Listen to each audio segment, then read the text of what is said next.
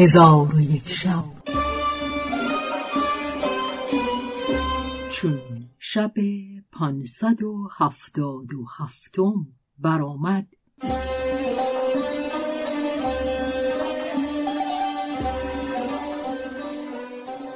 گفت ای ملک جوانبخت امیر موسا چون این سخنان بشنید سخت بگریست چندان که بیخود گشت. چون به خود آمد هرچه بود بنوشت و عبرت بگرفت. پس از آن به لشکریان گفت از این مال بردارید و از این ظرفها و تحفه ها و گوهرها چندان که توانید جمع آورید. طالب ابن سهل به امیر موسا گفت ایوه الامیر چگونه این دختر را با زیور او به حال خود بگذاریم که او نظیر ندارد و در این زمان مانند او یافت نشود و از همه این مالها بهتر و از برای هدیت خلیفه شایسته تر است.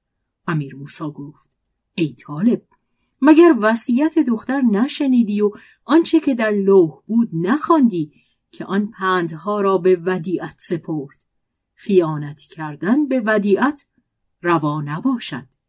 طالب ابن سهل گفت از بهر این کلمات این مالها ترک نتوان کرد و این دخترک مرده است. حاجت به این چیزها ندارد. این مال و گوهر زینت زندگانی است و این دخترک را پاره کرباس بس است و این مال را ما سزاوارتریم. پس طالب ابن سهل به پله ها نزدیک شده. از پله ها بالا رفت تا به میان دو ستون و در برابر آن دو شخص برسید. در حال یکی از آن دو غلام دبوس بر پشت او بزد و دیگری با شمشیری که در کف داشت سر او را از تن جدا کرد. امیر موسا گفت خدا تو را رحمت نکند. این همه مال مگر تو را کفایت نکرد که طمع بدین دختر نمودی؟ پس از آن امیر امر کرد. لشکر داخل شدند و خروارها از آن مالها و گوهرها برداشته بیرون آمدند. آنگاه امیر موسا فرمود دروازه شهر را بدانسان که بسته بود ببستند و روان شدند و در ساحل دریا به کوهی بلند برسیدند که در او قارهای بسیار بود و در آنها زنگیان چرم پوش بودند که سخنشان فهمیده نشدی. چون لشکر را بدیدند بگریختند و به قارندر شدند و زنان و فرزندان ایشان بر در قارها بایستادند امیر موسا گفت ای شیخ عبدالصمد این طایفه کیستند؟ شیخ گفت این قوم همانند که خلیفه ایشان را خواسته در حال فرود آمده خیمه ها زدند. هنوز آرام نگرفته بودند که ملک زنگیان از کوه به زیر آمد و او لغت عرب می‌دانست.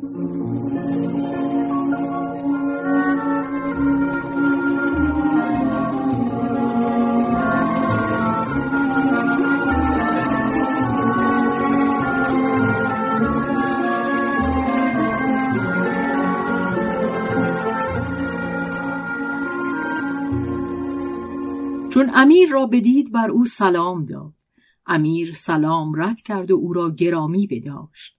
ملک زنگیان به امیر موسا گفت از انسیانید یا از جنیان؟ امیر گفت ما از انسیانیم ولی شک نیست که شما از جنیان هستید که در این کوه از خلق خدا دور نشسته اید ملک زنگیان گفت ما نیز از آدمیانیم و از اولاد حام ابن نوح علیه السلام هستیم و این دریا معروف به دریای کرکر است. امیر موسا گفت شما پرستش به که دارید که به این سرزمین پیغمبری نیامده و شما را به شریعتی نخوانده؟ ملک زنگیان گفت ایوه الامیر از این دریا شبهی ظاهر شود که نور او آفاق را روشن گرداند. آنگاه به آوازی که دور و نزدیک بشنوند ندا دهند که ای اولاد هام شرم کنید از کسی که او شما را می‌بیند و شما او را نمی‌بینید و بگویید لا اله الا الله محمدن رسول الله و می‌گوید من ابوالعباس خزر هستم. پس از آن گفت ایوه الامیر آن شخص نورانی کلماتی به ما یاد داده که به آن کلمات به خدا تقرب جوییم و آن کلمات این است. خدایی جز خدای یگانه نیست. پادشاهی و نیایش او راست. زنده می کند و می میراند و بر همه چیز تواناست.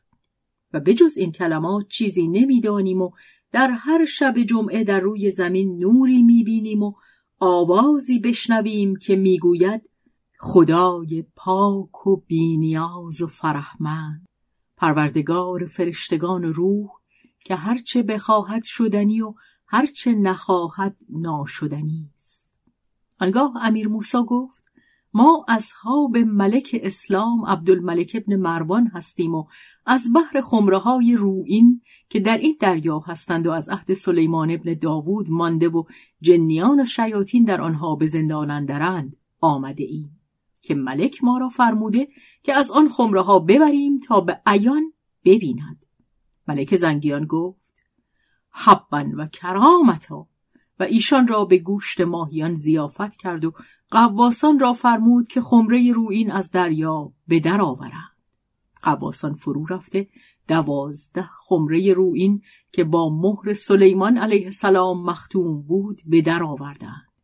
امیر موسا و شیخ عبدالصمد و تمامت سپاه از برآمدن حاجت خلیفه فرهناک شدند و امیر موسا ملک زنگیان را مالی بسیار عطا کرد و ملک زنگیان نیز از برای عبدالملک ابن مروان هدیتی از عجایب دریا به صفت آدمیان بفرستاد و و به امیر موسا گفت که در این سه روز زیافت شما از گوشت این گونه ماهیان بوده.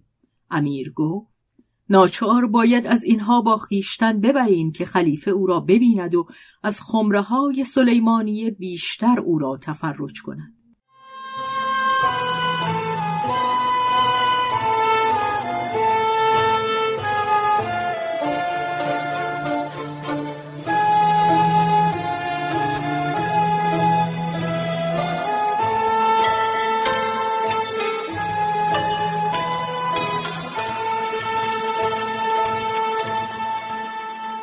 آنگاه امیر موسا ملک زنگیان را وداع کرده روان شدند و شبان روز همی آمدند تا به شام برسیدند و نزد خلیفه عبدالملک در آمدند. امیر موسا همه آنچه روی داده بود بیان کرد و آنچه از اشعار و مواعظ و اخبار نوشته بود به خلیفه باز نمود و از خبر طالب ابن سهل او را آگاه کرد. خلیفه گفت ای کاش که من نیز با شما بودم تا آنچه که شما به عیان دیده اید من نیز می دیدم. پس از آن خلیفه خمره ها گرفته سر آنها می گشود.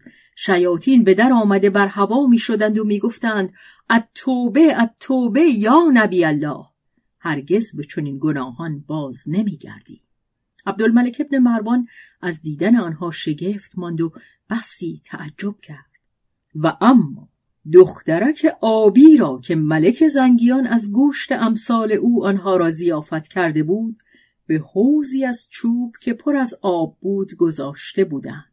ولی از شدت گرما هلاک شده بود. پس از آن خلیفه مال حاضر آورده در میان مسلمانان بخش کرد. چون قصه به دینجا رسید بامداد شد و شهرزاد لب از داستان فرو بست.